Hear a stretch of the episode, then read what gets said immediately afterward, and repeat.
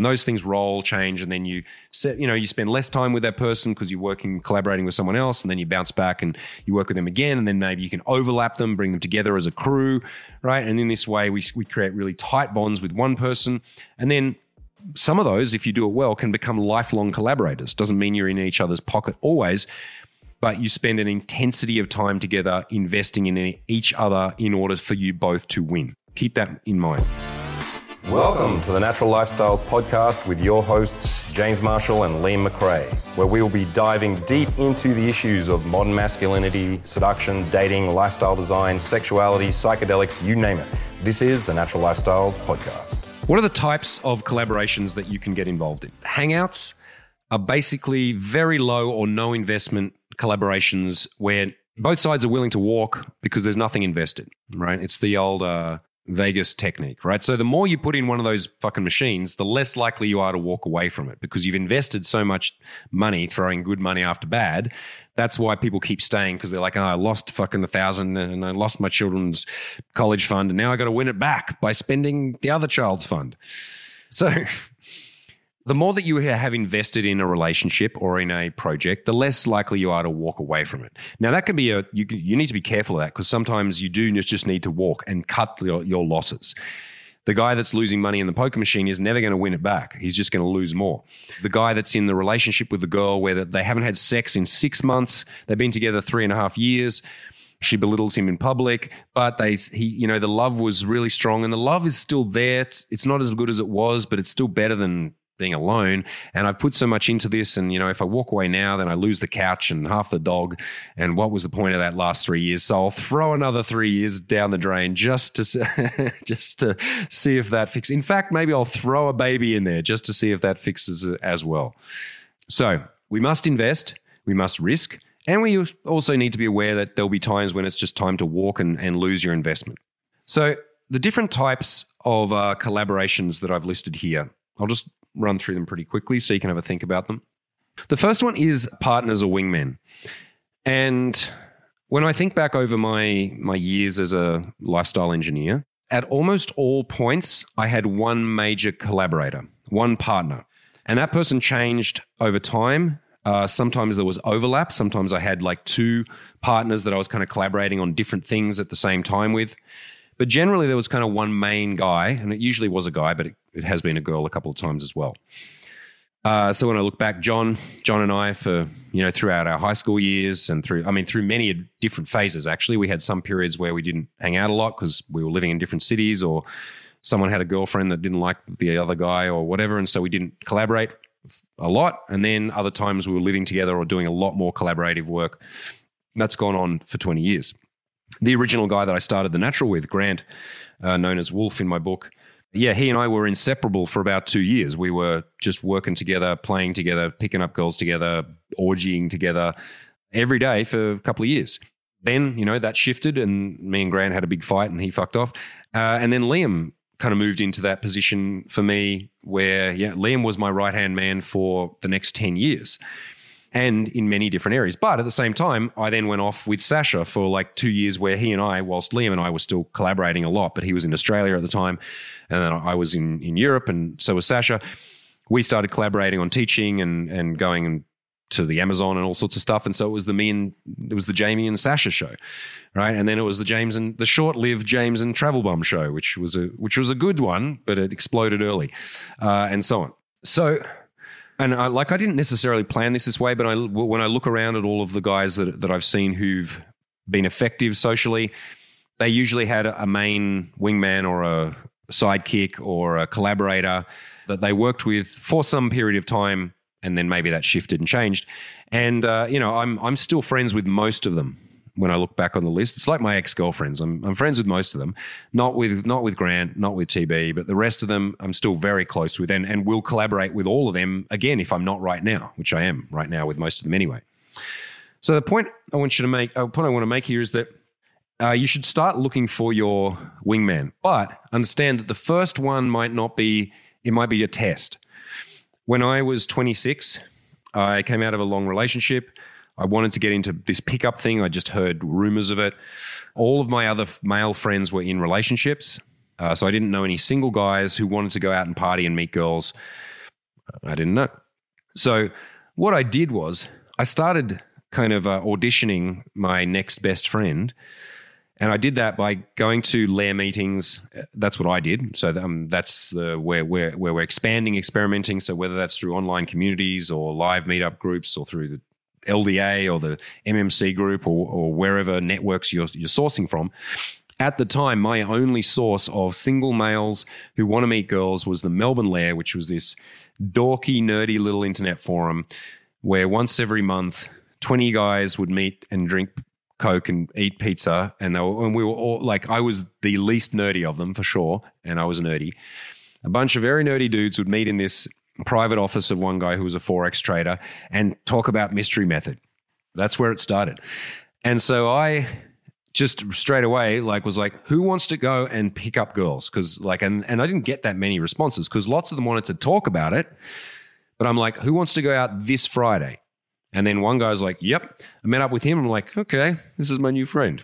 Not exactly how i would have imagined my new friend but fuck it. Let's he's the only one who wants to do this. Fuck it. Let's do it greg his name was. Nice guy but deeply deeply paranoid conspiracy theorist and uh, was using mystery method and it didn't really work but we went out like four or five times. And you know it did work in that we went out and we talked to girls right? And then we had chats about stuff and we had some interesting conversations. We weren't going to be best friends i could see that. But that was all right. That was like a test of like okay new guy something and then he faded off and then i went and hung out with a bunch of other dudes until i met grant and then he and I went out and I was like, this motherfucker has got game. He's got balls. He's very different to me, totally different to me. He was like a club guy from the suburbs, and I was, you know, inner city hipster. Sounds like one of those classic buddy movies. If only we were cops as well. And then we went out and then we started rolling together and then backing each other and getting each other laid. And then, uh, you know, it was like a year or two before we even thought about doing business together. So initially, this was a this was my wingman. And then I was like, okay, this guy, yes, we we've got a good working relationship. And then we we stayed together then for the next, I don't know, whatever, four years, more or less. So if you don't have that guy already, or guy or girl, and a, and a female version of that is often, well, can be superior for sure. Like Jess and I were collaborators on many things, usually parties. So we were very good at putting on parties together. She was really good with the getting the right people there. I was very good with the logistics and making sure that all the the, the environment worked. And then she was the great social butterfly, social glue at the party, introducing everyone. And I was the guy organizing stuff and keeping, making sure that the band had beers and that there was ice in the fridge and all that sort of shit, or delegating that tasks to everyone else. So a female partner, in this sense, can be more powerful because if she's attractive and fun, uh, she doesn't have to be a supermodel. She needs to be, you know, friendly and like people find her attractive an attractive person. And she can even be a big girl or like I've, I've collaborated with women that were not you know technically super beautiful but were very beautiful humans and people loved being around them. And so you know their draw was the feminine energy despite whether or not anyone wanted to have sex with them. Sure if she's a pretty girl or a super hot girl who's also a good social glue then she's awesome. If she's a super hot girl who's a bitch she's a liability right? So just beauty is not enough of a currency. Beauty mixed with something positive or something useful, cool. That will be a, that will be an amazing effect because yes, other girls are much more likely to come and hang around where there's other girls already. Guys want to be part of it. You look cooler. You know, every photo where it's uh, me and the dudes, and then you just stick one Jess in there. Suddenly we look like rock stars. Suddenly we look like the Black Eyed Peas. As far as I'm concerned, right? That's pretty. I'm pretty sure we look like the Black Eyed Peas. Having one hot girl in your crew is awesome. Don't ruin it by having sex with her, or do and then quickly become friends again. So you don't need to do it this way, but I, have always found like going th- going through periods where there's someone who's aligned with you and is really on that same vibe. And they don't have to be as skilled, or they can be more skilled, but they need to balance in at least in attitude it doesn't work so well when you have one person who's really really good at something someone who's really not good at the thing and and also doesn't have a great attitude right? So often when i'm hanging out with guys that's not that often but like there's been many times where i've been rolling with someone who was better or worse and usually worse at game than me for example. Okay a new wingman or a new coach the game wasn't as good but their attitude was awesome and they They didn't take themselves too seriously. So it meant that their mistakes, their social faux pas weren't liabilities. They were just like, okay, that's a dude who's like at ease with himself and he's not perfect. And then there's been other guys where I've hung out with them and, and I've taken them to an event and then I've been like, nah, I can't do that again here. They're going to, they're causing, they're damaging my rep. And I'll give one example here of Sasha. Now, Sasha and I rolled together for years. And in many situations, we were of benefit to each other socially. Many, many. But in some, we were not. Because I remember one at one time when we went to New York, Jess invited, she was like the queen of the New York nightlife of this one scene at the time. And she invited me, and Sasha was there as well. And she said, okay, you guys can come to this very exclusive event, right? This is a, an event that costs $10,000 to get in, right? So we got a $10,000 ticket for free. Uh, and she said, "Come over to my place first. I got to dress you up. Wear black." And so we wore our blacks. We went over, and she like did our hair, changed some stuff about our clothes, put a bit of black eyeliner on. You're like, "What? Yeah, you want to go to this party? You better dress right." And then she gave us a little pep talk. She was just like, "Okay, so this is a very queer scene, right? Like lots of gays and LGBTQ persons." So you can't be making any, and she's looking at Sasha. You can't be making any jokes about gay people. I, none. Like you just, and you know, Sasha has no out of bounds, right? He will he will make, make Jew jokes, and he's a Jew. He stood in front of the Reichstag and Sieg heiled with two Jews, uh, an Asian, and a black guy. And I'm not defending that, but he did that and took a photo in front of it and posted online, right? So Sasha, nothing is out of bounds. And Jess knew that. So she's like, Sasha, no gay jokes. We just, I just be chill. Just, you know, just don't make me look bad. so we, we went to this pre party where it was like people dressed up in like peacock feathers and like, like gothic vampires and, and like queer of some sort, right? What, I don't know, you know, what they're into. Girls who like boys, who like boys, who like girls, who don't know if they're girls or they're boys or who's a boy, that kind of shit. And so I just went in there and I was like being fabulous. I'm like, all right, fuck it. Okay, it's a bit of a queer thing. And I'll just go and say, oh, hi, I love your hat and all, and makeup looks wonderful and all that, and whatever, you know, I can play the game.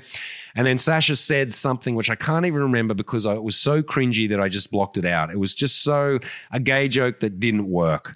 And I just saw Jess giving him dagger eyes. And we went to this 10 grand event and, you know, we did the thing. And afterwards, she, she just quietly said to me, Sasha can't come to that again. And I, and, and I knew that Sasha didn't want to go anyway because it was too, because he likes to be able to do whatever he wants. And he's like, nah, that thing was a bit something. I'm like, okay, well, just don't come next time. He's like, nah, I don't want to come. I'm like, good, you're not invited. All right, that didn't work. Let's forget that, that, that uh, combination. So be aware that yeah, okay, you you you have a, a wingman, and it doesn't necessarily mean you you're both going to go to every single thing. You need to be still be aware of our currencies, still be aware that sometimes I need to bail for the sake of my my friend, or vice versa. The partner dynamic is is a bit different from the tribe dynamic, although they they can they exist within the tribe. The partner gets really close. The partner, there's a lot more invested. Sometimes it's like the partnership kind of sticks out of the tribe and is there's only you two only you two know certain aspects of it or only you two are working on certain pieces of it and the rest of the tribe is not involved in that part of it or maybe you're you're working on something first as a as a duo and later on you might bring in your entourage or, or start blending social circles and so on so it is a particularly close relationship which means it's more dangerous right it means that you will need to constantly negotiate your boundaries with this person Pretty much. I mean, sometimes you have people who are both very conciliatory or both agreeable, or particularly the empaths. And so th- those are the guys that when the bill comes, they're like, oh, oh, uh, and they're like, oh no, please allow me. Uh, no, I, I insist. I absolutely. And they start fighting over the bill. One rule on that. My rule is if anyone offers to pay for dinner, unless I know they're much poorer than me, I always just accept right? This fighting over the bill nonsense, that's that's what is that in the wheel of exchange? Someone's trying to give and then you're trying to give, right? So we're both trying to give together and no one gets to receive. I don't get the pleasure of giving and seeing you appreciating my gift, uh, and you don't get to receive a gift and feel like, oh, wow, someone's doing something for me. Don't fight over the bill. Someone says, oh, I'll grab it, let them do it. My exceptions are, yeah, I've got one friend, Robin, who did my tattoo. is one of my best, oldest friends. He doesn't earn that much money. He earns 10 times less than me. And every time I see him, he's always like, we go to dinner, yum cha usually, and, and I have to watch him because he sneaks off to pay the bill, that motherfucker. And so I have to quickly run up. I go, Robin, sit down. You've bought me so many dinners in my life. You sit down and you eat that yum cha. So That's on the on the positive side of it. But what I'm saying is, and that is actually a negotiation, right? In that moment, that's me negotiating for him on, on his behalf, where I'm like, listen, you're such an empathetic, you are such a giving person, and I see you give to everyone around you, and you don't receive that often because you're you're the daddy like I am. Let me be your daddy today and buy your lunch, Robin. You deserve it. So this will require constant negotiation. And when I look at all of my main partnerships with Sasha or Liam and Grant or whatever, we had many, many disagreements, and occasionally we had some large fights. Not that often. I mean, with Grant, yes, but Sasha and I, I we've had one or two fights, and Liam and, I, Liam and I have had one or two. But mostly they've been disagreements that have required sitting down and using intelligent, uh, intelligent confrontation to nut through it, and not to and sometimes daily, especially when there's an event going on, like when we're putting on MMC or a, or a workshop or something like that, or a party we're constant like we're there's there's stuff going on all the time where we have to quickly renegotiate. You do this task i'll do this. Hang on why didn't you do that? Oh man fuck you you dropped the ball there. You let that let me down. Can you fix that? Right so this this kind of stuff is going on all the time and it will need to. Because if you want a tight partnership you got to realize the risks as the more you invest in each other the risks raise because the fallout of you separating or breaking apart could be the end of a business, losing lots of money, the fracturing of a social circle, you know, the the loss and betrayal of, of feeling a great friend lost. You know, it's it's it's a heavy price. So and and understand that that will happen. Betrayal will happen in some way or another, whether it's just feeling disappointed and let down, whether it's a real, you know, hardcore betrayal of someone going behind your back and stealing your woman or whatever. These things will happen. And we looked at this last week and you will need to. Uh, you can't protect yourself completely, but I will give you a little list of some things that I've noticed in sociopaths or in people that I know are taking advantage. I know I talked about that last week as well. Understand, like I, I talked about um, the fact that I have sometimes a partnership that is rolling and I might have another one happening at the same time, right? And I do need to be aware sometimes that my oldest partner or my oldest collaborator can't come on this adventure, this one, right? So, like the Boat World adventures, for example, um, my old friends John and Shay and every everyone that wasn't Liam and Alex couldn't come on those adventures with us, right? And and we just had to make a clear line that the three of us are doing this thing. Why? Because it's really expensive right? It's like you have to pay to get in. And most of my friends can't afford 15 or 10 grand entry tickets to anything. And, and it's absurd that I'm doing it as well. But, you know, that's what you do when you make, make some cash.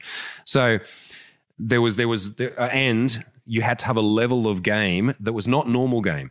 There's a very different, very different set of rules for seduction in the normal civilian world of meeting girls in the streets or in bars or cafes or whatever, and gaming girls in a exclusive high ratio, you know, more girls than guys, high glamour, high beauty environment that requires a whole different set of game that requires a particularly kind of stone cold methodology, right? You you can't you can't be super vulnerable there, right? You can't be like, like all, a lot of the things that we would say in normal game, being authentic, being direct,